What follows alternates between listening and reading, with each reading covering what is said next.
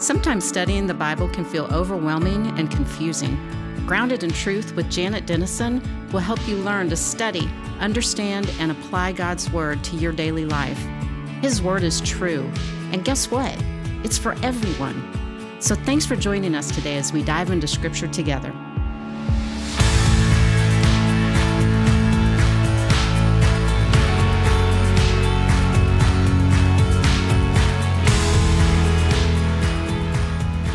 This week we're in the second half of Romans chapter 8. Again, my favorite chapter in all of Scripture. It is truly high and holy thinking that we find in chapter 8 as Paul discusses what it means to live in the Holy Spirit according to the Holy Spirit.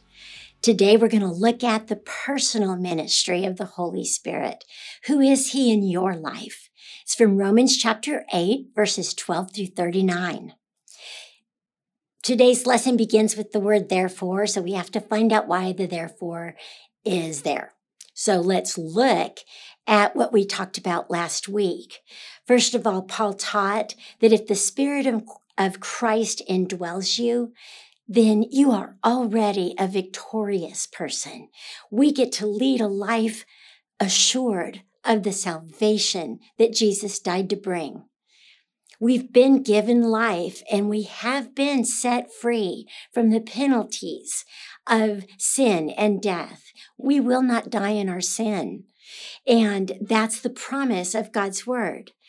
And so as a result, we should set our minds on the things the Holy Spirit wants for us. That's why he came to indwell us so that we could have his mind, his guidance, his presence, his peace. And we should live with confidence that our eternal lives are absolutely secured. All of that is what God wants for you. The worries will come, the fears will come, the anxiety will come, the anger will come, the doubts will come because we don't live in heaven yet.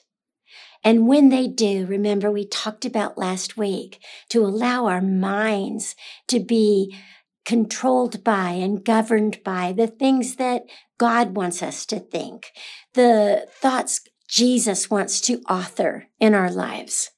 It is the most important beginning to what it means to live according to God's Holy Spirit. Learn to think and want what Jesus wants for you.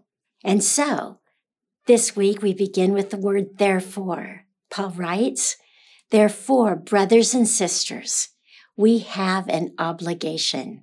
I have to stop there. We have an obligation.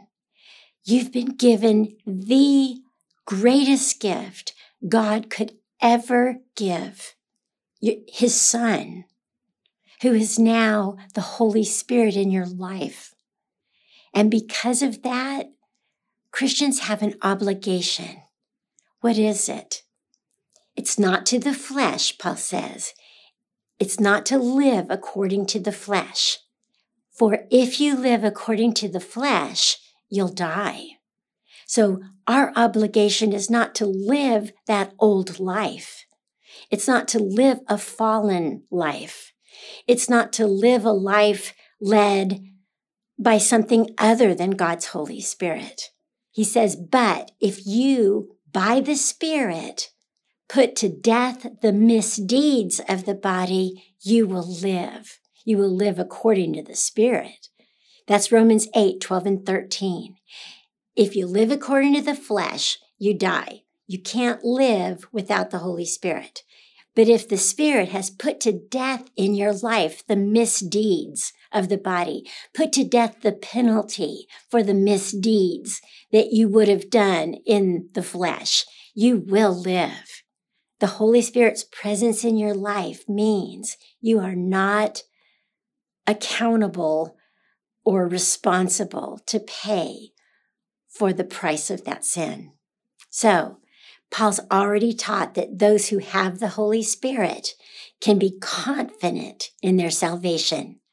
Christians are able to choose sin, but we are obligated to live according to God's Spirit. Why is that? Romans 8, 14 and 15. For those who are led by the Spirit of God are the children of God. The Spirit you received does not make you slaves so that you live in fear again. Rather, the Spirit you received brought about your adoption to sonship. And by him we cry, Abba, Father. The Spirit you received, the Holy Spirit, did not enslave you to God. He made way for your adoption. That's completely different. You aren't a slave of God. You are his child. And we don't call him, we don't refer to him as a master necessarily as much as we do a father. Now, if you've got a good dad, he's also the one you lean to to be your master too. The Holy Spirit will help you live, though, with that self image, that self perception as a child of God. I like to teach people the next time you walk past a mirror, glance in there and realize you're looking at the very child of God. The Spirit Himself testifies with our spirit that we are God's children. And now, if we are children, Paul says, then we are heirs, heirs of God and co heirs with Christ. If indeed we share in his sufferings, in order that we might also share in his glory.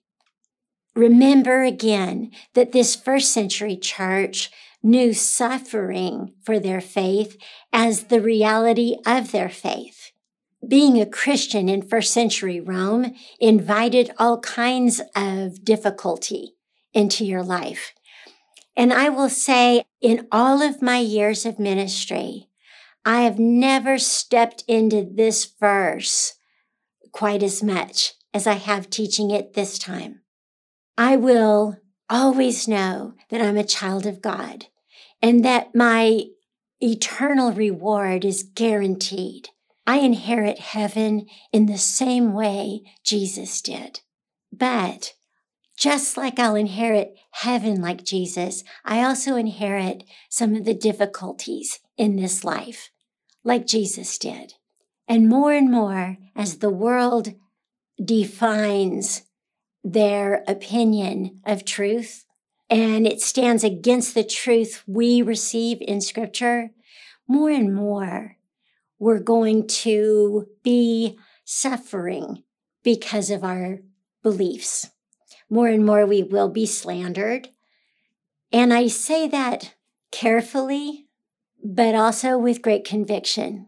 For the first time in my life, I experience some persecution because I now very publicly teach the truth of God's word.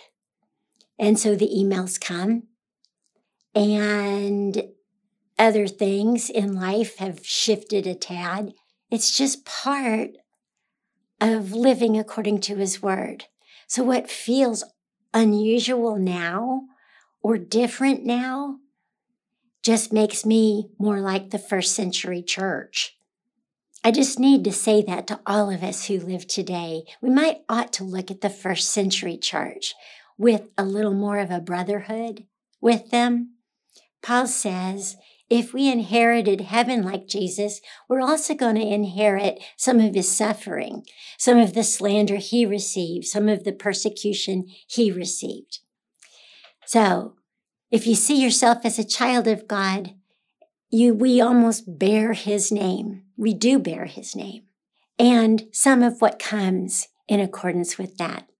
Paul says, I consider our present sufferings are not worth comparing with the glory that will be revealed in us.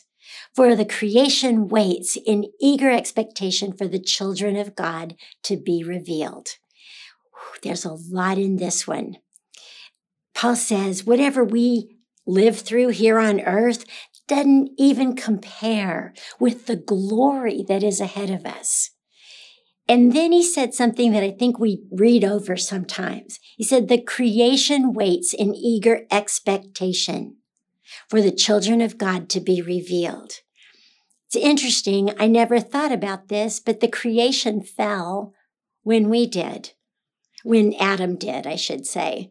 Eager expectation in this verse is the picture of someone looking carefully with great anticipation for something they know is about to happen. And there's very little that I can talk about when I talk about heaven. The Bible intentionally leaves heaven as a vague, unknown reality. Scripture uses as many words as we could possibly understand home, uh, free of sin, free of pain, free of suffering. It's the opposite of earth, but heaven will be a mystery until we step into its glory. He goes on to say, creation was subjected to frustration not by its own choice, but by the will of the one who subjected it, in hope that the creation itself will be liberated from its bondage to decay and brought into the freedom and glory of the children of God. I don't completely understand what Paul was saying in Romans 8 20 to 21, but I do know this. When Adam and Eve fell, so did this world that God wanted for us. We don't live in a perfect world. We don't live in the Garden of Eden anymore. We will when we get to heaven. That may be what Paul meant by the new heaven and the new earth. All I know is that what God wanted for us was to live eternally with Him in heaven. And all of our existence is going to be different once we're there. Until then, pretty much everything around us is in some stage of decay. And so then Paul describes this eager expectation, this anticipation for all that is to come. He compares it to childbirth, saying in verses 22 and 23, we know that the whole creation has been groaning as in the pains of childbirth right up to the present time. Not only so, but we ourselves, who have the first fruits of the Spirit, groan inwardly as we wait eagerly for our adoption to sonship, the redemption of our bodies. Paul has painted here a picture of what it means to be born into heaven. This life he compares to the pains of childbirth. We wonder sometimes why this life is so difficult, why we wonder sometimes why there are problems in this life. It's because we're not yet there. We have this anticipation of heaven, but right now we're in that painful journey of arriving there. And so he compares it to the pains of childbirth knowing the mother knowing she's going to have a child in her arms. But at this point, it's hard to focus on that because everything he, she's experiencing is taking her attention. That's kind of a good description of our lives. We know we're going to heaven, but sometimes it's hard to focus on all that that will be. So our earthly life has been compared to that process of being born into heaven. When you go through the hard times, try to think of it as just another painful moment on the way to birth. So we don't receive our full harvest until we get to heaven. We're not fully born into the life God wants us to have until heaven. In Romans 8, 24 through 25, Paul says, For in this hope, that eager expectation of what we're going to be born into, we were saved. You know that. But hope that is seen is no hope at all. Who hopes for what they already have? But if we hope for what we do not yet have, we wait for it patiently. It's okay if you wonder about heaven. It's okay if you wish you knew more about it. All we have of heaven is that constant hope it is real. And it's okay if it just feels like a hope, because that's what it is. We don't hope for things we already have. Our hope of heaven is based on the promise of the Holy Spirit. While we know we own the hope, we don't own the reality of it yet. We don't even have a detailed description of what heaven is yet. In the same way, the Spirit helps us in our weakness. Just like we hope for heaven, the Holy Spirit gives us hope even in our weaknesses. We do not know what we ought to pray for, but the Spirit Himself intercedes for us through wordless groans. And He who searches our hearts knows the mind of the Spirit because the Spirit intercedes for God's people. I love this in accordance with the will of God. If you ever need a lesson on prayer, this is a perfect verse. What is the job, one of the main jobs of the Holy Spirit in your life? He's there to intercede for you. Just as the person of Jesus is in heaven, interceding for you with the Father, so is the person of Jesus in your own self interceding for you. When you don't have words to pray, he prays for you. When you don't want to pray for what you need, he prays for that for you. He intercedes for you. There's never a moment where the spirit within you, Jesus within you, isn't praying that you will want what he wants and you'll make the choices he wants you to make and you'll walk this path and the life that he wants you to live. He intercedes for us. It's wordless. It is his groans, his utterances.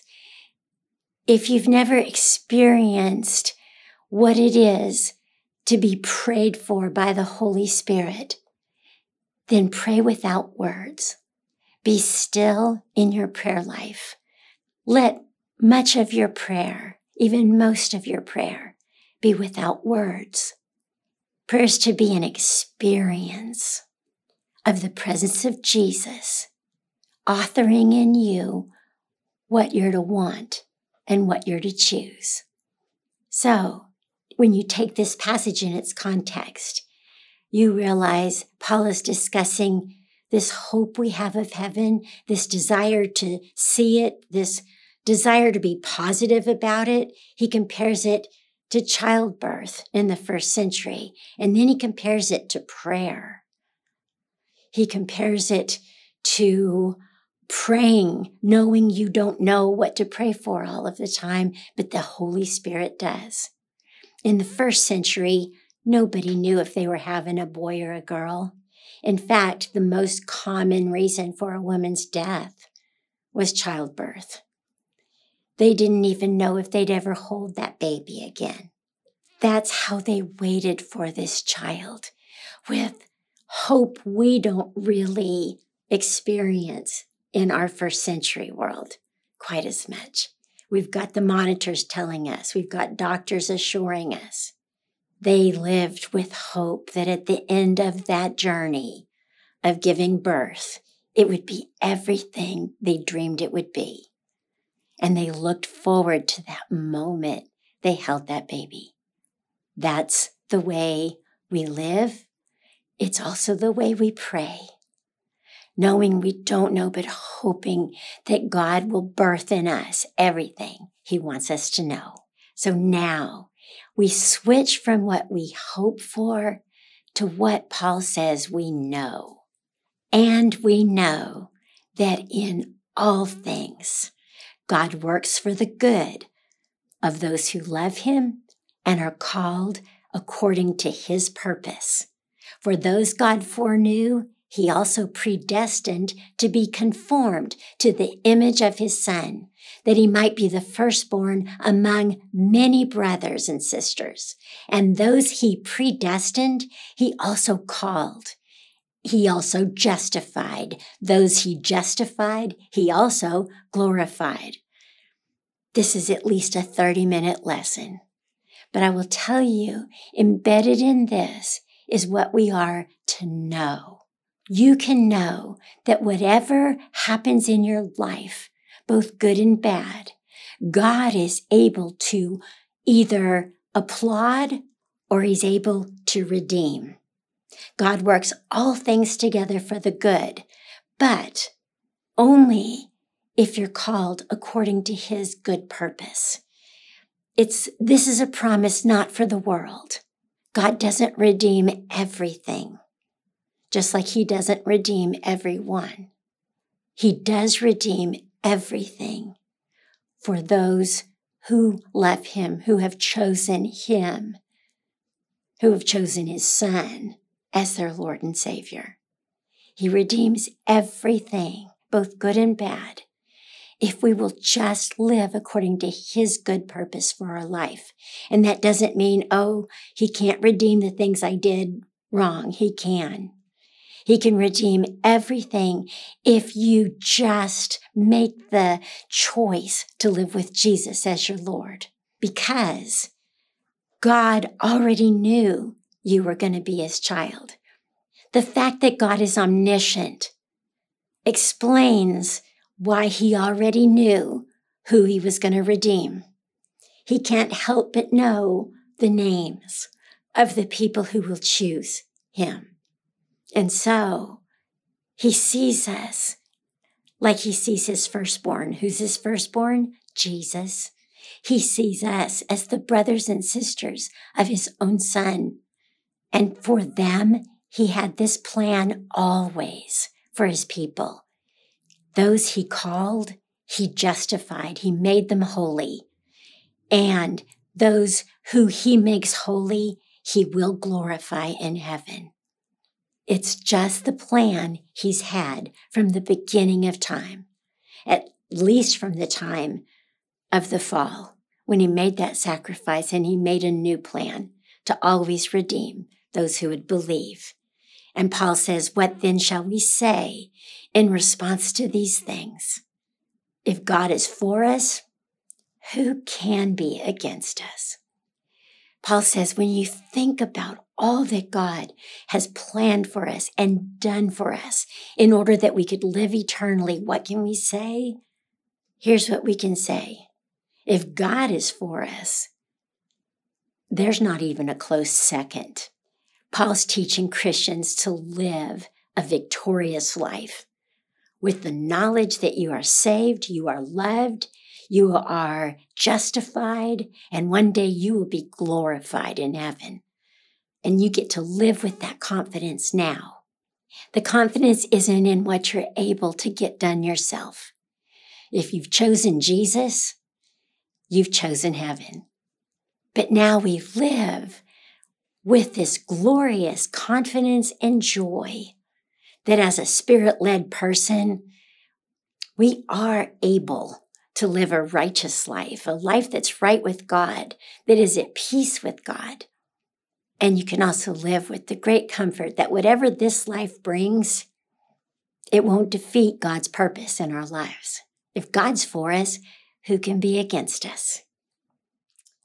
Paul writes, He who did not spare his own son, but gave him up for us all, how will he not also, along with him, graciously give us all things? Who will bring any charge against those whom God has chosen? It is God who justifies. Who then is the one who condemns? No one. Christ Jesus, who died, more than that, who was raised to life, is at the right hand of God and is also interceding for us. So our confidence isn't in our ability to be good enough. It's in the love and power of God who gave everything just so that he could be with you forever. So our confidence is in that Jesus is in heaven praying for us. And then one of the highest, holiest passages in all of the Bible, Paul says, as the icing on the cake, who then shall separate us from the love of Christ? Shall trouble or hardship or persecution or famine or nakedness or danger or sword? as it is written, For your sake we face death all day long. We are considered as sheep to be slaughtered. No. In all these things, we are more than conquerors through him who loved us. We are more than conquerors through Jesus.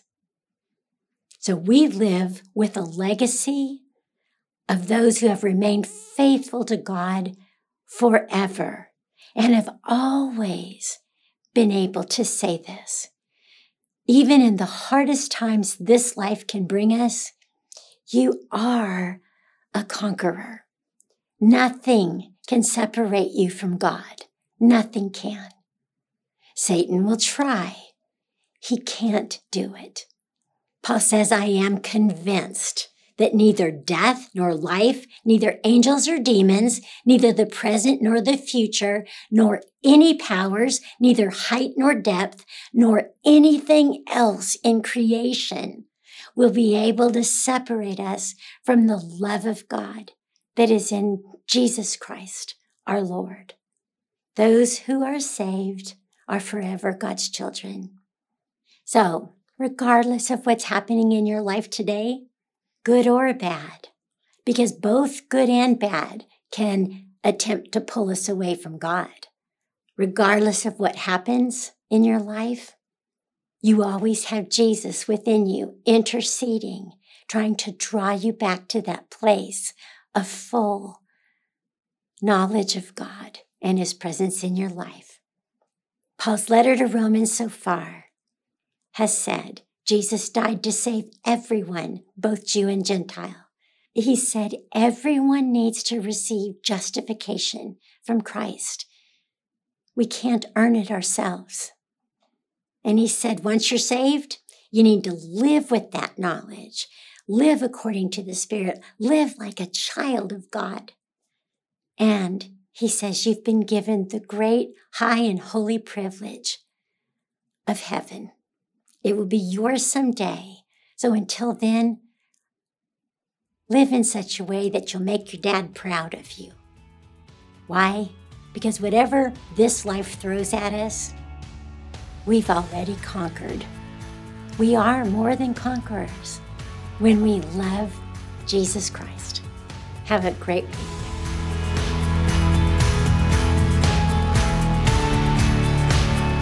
We are so glad that you are participating in this study of Romans. We would love to encourage you to spend time in a personal study of Paul's letter as well. There is a printed workbook that contains a summary of Rome during Paul's time, maps and thought provoking weekly lessons with commentary and questions that will allow you to learn far more about the passage and how that passage can impact your life. We hope you'll get a copy so that you can study Romans in depth with greater understanding. Simply go to foundationswithjanet.org to order your copy today.